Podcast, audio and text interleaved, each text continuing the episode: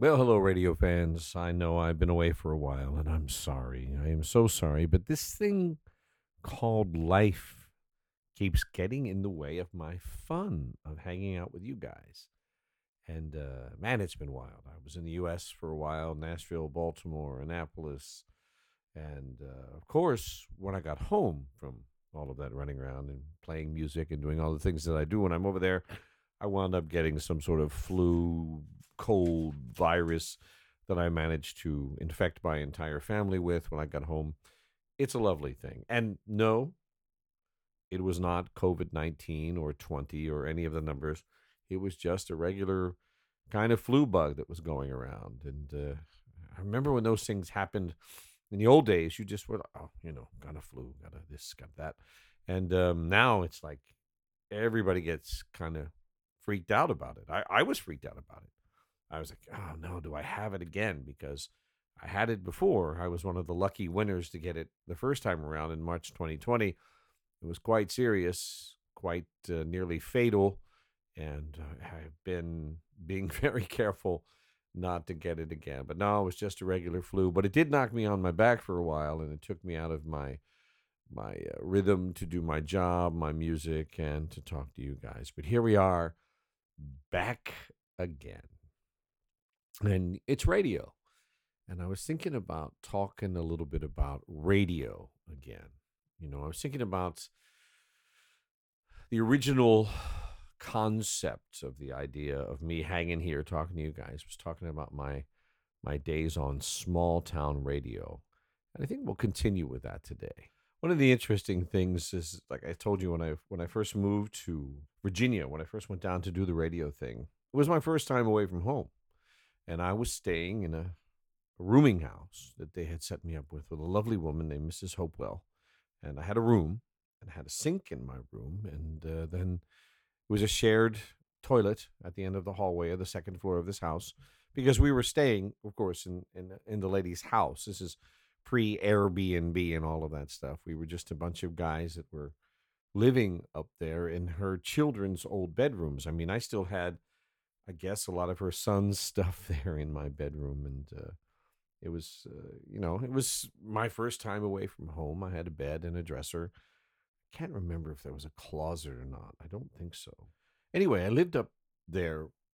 You know, there were other people living up there. And I, at this time, I was painfully shy. And the fellas that were living up there, I mean, they were older than me for one thing. And I um I remember walking by one of the guys' rooms one night. I remember I recognized the smell coming from the room that the guy that Miss Hopewell had referred to as the professor it was some kind of alcoholic beverage, but I couldn't place exactly what it was because I had never been around anybody who had had a taste for red wine before. So I didn't recognize this like rich, earthy smell. It seemed dangerous. It was coming from the room. My mom didn't drink at all, and my dad was a devout Pabst Blue Ribbon beer kind of guy. Wine in dad's world was for French frogs and, well, we won't say the other thing that he would say because it's not politically correct these days. The professor was a teacher at the local community college, a college professor, just the type of most likely commie bastard that my dad would have pegged for a red wine drinker, you know. I had heard the professor in his room from time to time, usually snoring late at night, but we had never met. The rumor around town was that he was sleeping with one of his students and only showed up at the boarding house to uh, crash once in a while, grab some fresh clothes, and recharge his batteries. There was music and conversation coming from behind the door, so I wondered if it might be the college girl, you know, the fabled college girl. Women in the rooms were absolutely forbidden, but Miss Hopewell was up in Richmond visiting her son, so maybe she was there, you know, maybe there'd be some excitement for me to hear through the walls, you know. When two voices now, the two voices that I heard now, they broke out in loud laughter. I heard that they were both male voices this time.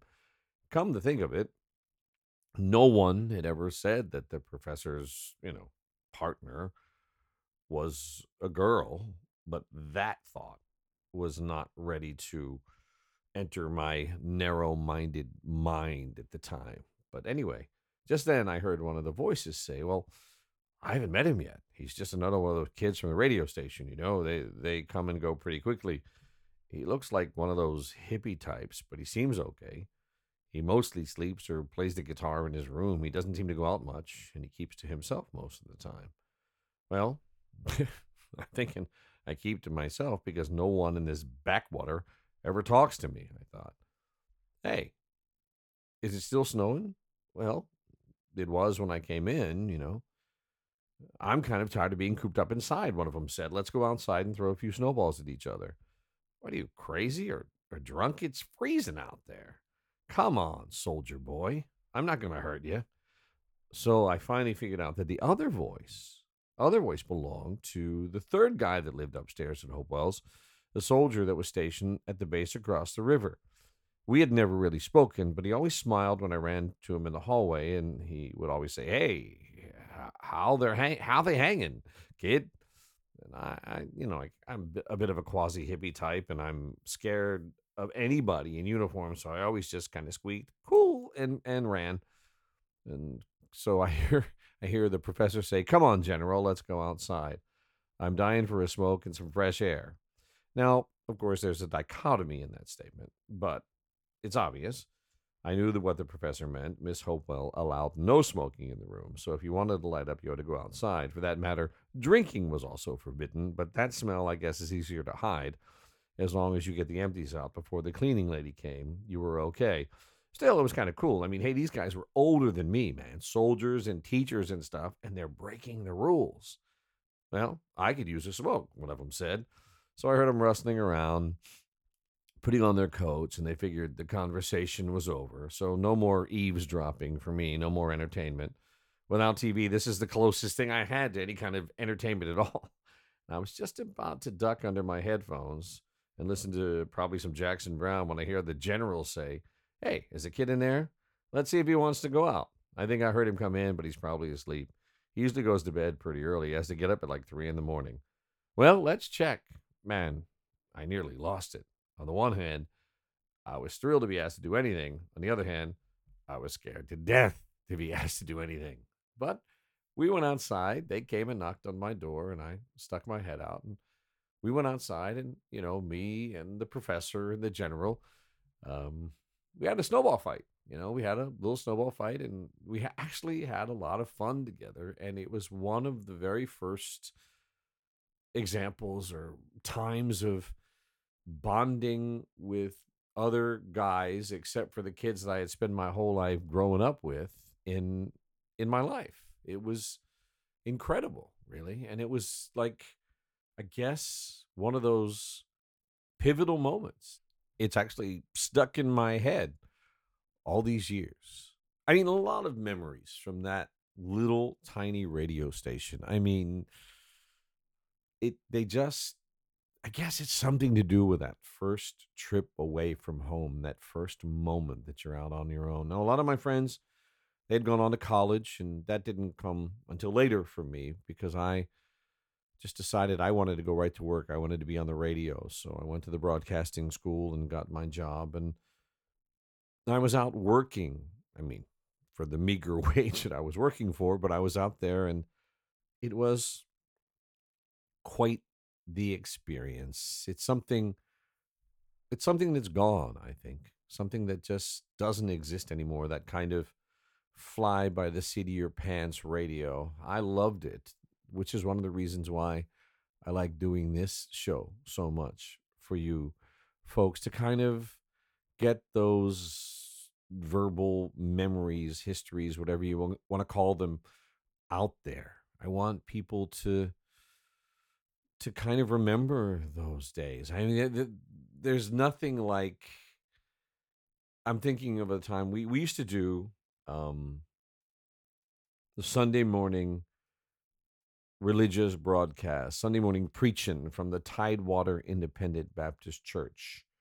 It was one of the only things that made any money at the station. Um, old Charlie, he had put in a hard line. You know, now you have to remember, this is way before digital anything. So you have to remember, this is a hard line that was wired directly to the church. It was a telephone. And all the announcer had to do was call a phone hooked up to the back of the church where somebody was waiting to pick it up, check to make sure it was the station, and then, and I am not making this up, they sat the receiver down in front of a speaker, and voila, the magic of radio, the Tidewater Independent Southern Baptist Church was on the air. It was, as Charlie said, nearly idiot proof. Well, unless, of course, some well meaning Baptist saw the phone lying off the hook and hung it up, or the Tidewater Phone Company was experiencing one of their continuous technical difficulties. Both of these things happened with exhausting regularity. So there was also an emergency tape that you could play. Now, the trouble was the backup tape was a Christmas service from two years before. Now, I figured at this point that even the most feeble minded shut in at Tidewater Manor knew that the choir wouldn't be singing Silent Night in the middle of July, besides some of the sick that the Reverend Sparrow prayed for during healing time had long since passed on to their reward. But it was dead. The phone line was dead. I'm on the air. It was dead. So I rolled the tape. And the tape had not been rolling for 30 seconds when the phone light flashed in the studio. And of course, it was the boss. It was Art. And he was screaming, of course, screaming at the top of the line. What the hell is wrong with the feed, boy? I don't know. The line is out. Are you sure you've got the switches right? Yeah. There's nothing coming down. Relax. It's cool. I got the backup on before anybody knew anything was up. I can hear that, boy, and it's not cool. Reverend Sparrow said if I ran that tape again, not only is he not going to pay us this week, he's going to drop us completely and go with kicks across the river. Now, you got to get Floyd and tell him to look at the line, and you got to do it now. Ah, come on, Art. He's not going anywhere. He's cheap. He won't pay their rates. Besides, I have no idea where Floyd is on a Sunday morning. He jumped on his high horse right then, did Art, and he took a hard ride over top of me, let me tell you. First of all, the Reverend Jebediah Sparrow is a minister of the gospel, and I don't know where you come from, boy, but around here, we do not refer to ministers as cheap. Remember now, this is coming from a man that I had heard refer to Reverend Sparrow as that hillbilly snake handler whenever he was late paying his bill. But anyway, he continued. As for Floyd, he's in church. The same damn church that you can't seem to manage to get on the air. Now get your lazy ass up there and tell Floyd to find out what's going on. I resigned myself to my fate, but I felt obliged to put up just a little bit of, of a fight, you know. Come on, boss, why don't you go and tell him? You're right by the church, you live there. One, because we're on our way out the door to our own church. And two, and most importantly, I pay you to do it. Now move it, boy. And he slammed the phone down. Um, I can't say what I said to the phone after it was slammed down. Well, you know, as soon I was as I was sure he hung up, I said something that I can't say on the air here, but you can imagine. So now the Tidewater Baptist Church was up in the courthouse, about a half mile, I guess, from the station. I took off at a dead run. It was July. It was Virginia, Tidewater, Virginia. It was shaping up to be a steamer. According to the last Mr. Wizzy temperature check, it was already 85 degrees at about, I don't know, a little past nine. I didn't need to check the wire reports to get the relative humidity. My shirt was stuck to my back before I got 10 steps, and the soggy air was flavored with the smell of John over at the diner getting the burgers and fries going in preparation for the after church crowd. Every now and then, the weak breeze would bring the scent of hickory smoked Virginia bacon because although the rest of the drugstore was closed on Sunday, the Rexall lunch counter was open for breakfast, apparently to feed the faithful, to turn a buck. Apparently, that excused the sin of, you know, working on mm-hmm. Sunday. Anyway, there was a lovely, joyful Baptist hymn winding down with a nice flowery organ coda as I hesitated outside the church's deep walnut doors when I got there. I mean, I got dressed at 3 a.m. I figured that the only people that see me at work were maybe Charlie, the Sunday preachers, and the Faithful Four Gospel Quartet. There were definitely no women going to see me, and the boss wouldn't be coming in, so I had thrown on a stained with God knows what Rolling Stone 72 t shirt, some baggy shorts, some flip flops that were falling apart, and pulled my frizzy hair through an Orioles baseball cap. Now, I felt a little strange going into church dressed that way. But hey, it wasn't my idea. It was a duty call, man. So the foyer of the church was, you know, dark and cool, and it was really nice, you know, a welcome respite from the heat. I was dripping with sweat that was puddling on that lovely polished oak floor. I was looking you know, scanning the pews for Charlie, and I spotted him about halfway up on the left hand side. He was sitting husband close to a very small, almost dainty woman in a faded but really lovingly pressed Sunday dress. This was the fabled Verna. After all of his tales about his fire breathing wife, I could hardly believe that this frail Virginia bird was Verna, the crusher. Now there was some rustling as the choir and congregation settled after the hymn, and I thought that that pause would be the best moment to catch his attention, so I snuck up the outer aisle until I was crouched right next to his pew. I grinned to myself. I'd never seen the old man in a suit before. Now, there was a large woman. I'll just go with that. A large woman with an enormous daffodil hat on the outside of the pew. And then there was Verna and then there was Charlie. Charlie. I, I hissed, Charlie. The large woman and Verna cut their eyes in my direction. The daffodil hat woman all of a sudden wrinkled her nose like she had smelled something very rotten. Charlie did not flinch. Charlie, I whispered a little louder. Verna leaned over and whispered sharply in his ear. The old man kept his eyes locked on Reverend Sparrow, with a red flush creeping right above his frayed but spray starched white collar. I would swear to this day that his lips never moved, not once, but his voice was laced with iron ore when he said, Get out.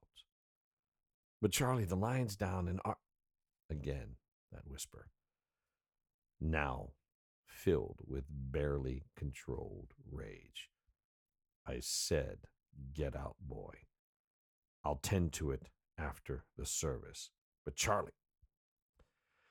He looked at me for the first and only time that morning, and I knew that the discussion, such as it had been, was over and uh, the Reverend was calling for men to help collect the morning love offering. Charlie rose stiffly to his feet as I ran out the back door, and as I ran out from the corner of my eye, I saw the phone resting nicely there in its cradle.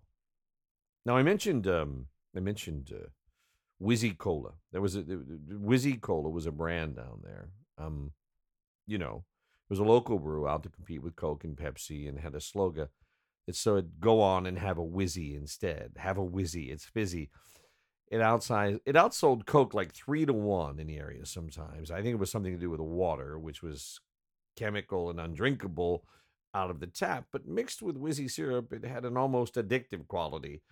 And even devout beer drinkers would have at least one whizzy cola with lunch. I think that's one of those things that's missing these days in the world is those local brands that you would find in in different areas that just don't exist anymore And now that we've become all homogenized and mallized and everything is the same and every store is the same and every fast food restaurant is the same and every place you eat is exactly like the other place. It just makes me miss things that were unique. I came across something the other day that was unique to my generation and I have to play it for you. I don't think I'm trying to decide whether I'm going to explain it or not. But maybe just to give you a little background, this is something that every child that was in the school, going to school, public school, back in 1961, heard.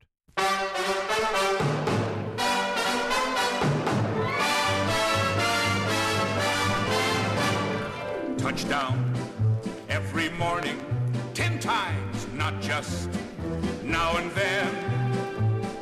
Give that chicken fat back to the chicken and don't be chicken again. No, don't be chicken again.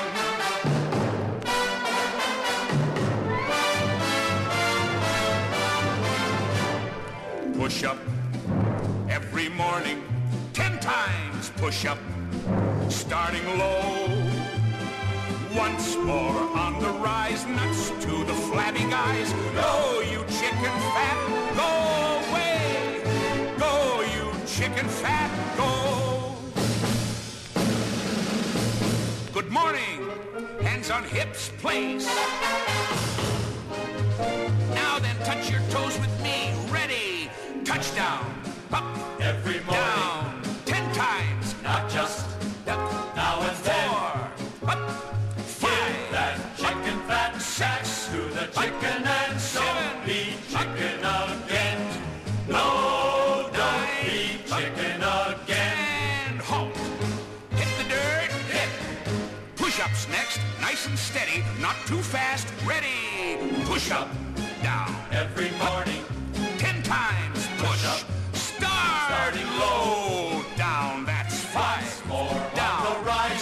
to the flabby guys. Go, you chicken fat, go away. down. Go, you chicken fat, go. And halt. Now struggle up to your feet. Strut.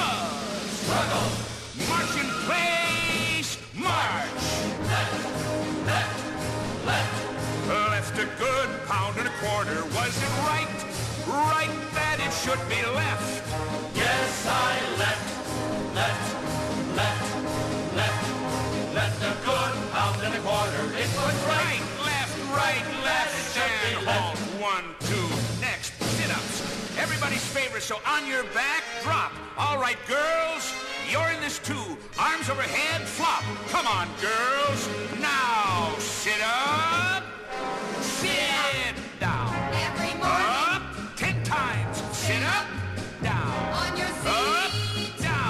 Uh, we were a much different breed in those days, weren't we?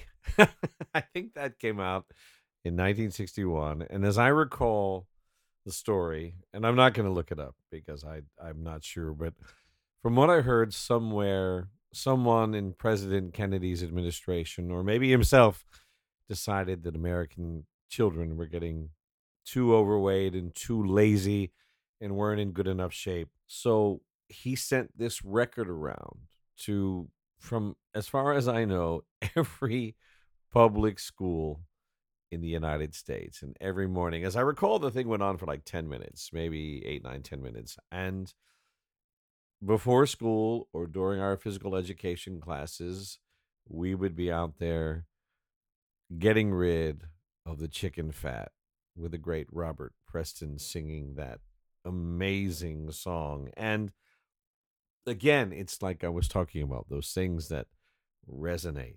I just remember so well being this scrawny kid in 1961, going to school and having to be out there with all of the like you know kids that were in good shape and stuff and i'm out there trying to do 10 push-ups and 10 touchdowns they called them toe touches and everything else that's in the chicken fat record and you know i guess i could have been traumatized but i don't think but i wasn't. I mean I, I i guess i wasn't anyway.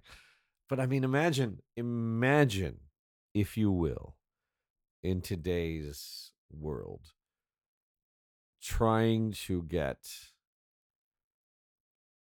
an entire country to do anything, much less trying to get school children all over this country to do exercises to the chicken fat record. In those days, if the president wanted you to do exercises to the chicken fat record, you just did exercises to the chicken fat record, man. You you got up and you did it, and um, your physical education teacher or somebody be up there with the whistle around their neck, wearing shorts most likely, and uh, a sweatshirt of some time. Now remember, a lot of times now you didn't get to do this in your gym clothes, and maybe one day we'll we'll talk about the um, degradation that were was school gym uniforms, but um, you didn't do this in your gym clothes. I mean, I, I remember doing this, you know, in my regular street clothes because they just called you out of class and you went down to the auditorium or the cafeteria. If you didn't have an auditorium, you went down to there and you um took your shoes off and then you did the chicken fat record and you did it in your regular clothes and they would get sweaty and dusty from getting on the floor and you you went back to class in that condition. And that was what you did because that's what children did in those days and that's what schools did in those days and uh, you didn't dog it during the chicken fat record because one of the teachers would see you and of course there would be one of those kids that would always say hey you know what? Weaver back there he's he's not really chicken fat and he's just kind of dogging it. He's not he didn't do 10 push-ups and he didn't go down nice and low. He barely bent his elbows that scrawny guy. He didn't he's not really doing it so there'd be one person that that rats out everybody you know you had that guy in your class or that girl in your class that just told on everybody well that's radio for right now i hope you guys enjoyed it i hope you enjoyed it as much as i enjoyed doing it for you and i promise promise promise promise faithfully that i'll be doing it on a more regular basis moving forward now that I'm back home and feeling better. It's radio. I'm Ray Weaver. Thanks for listening.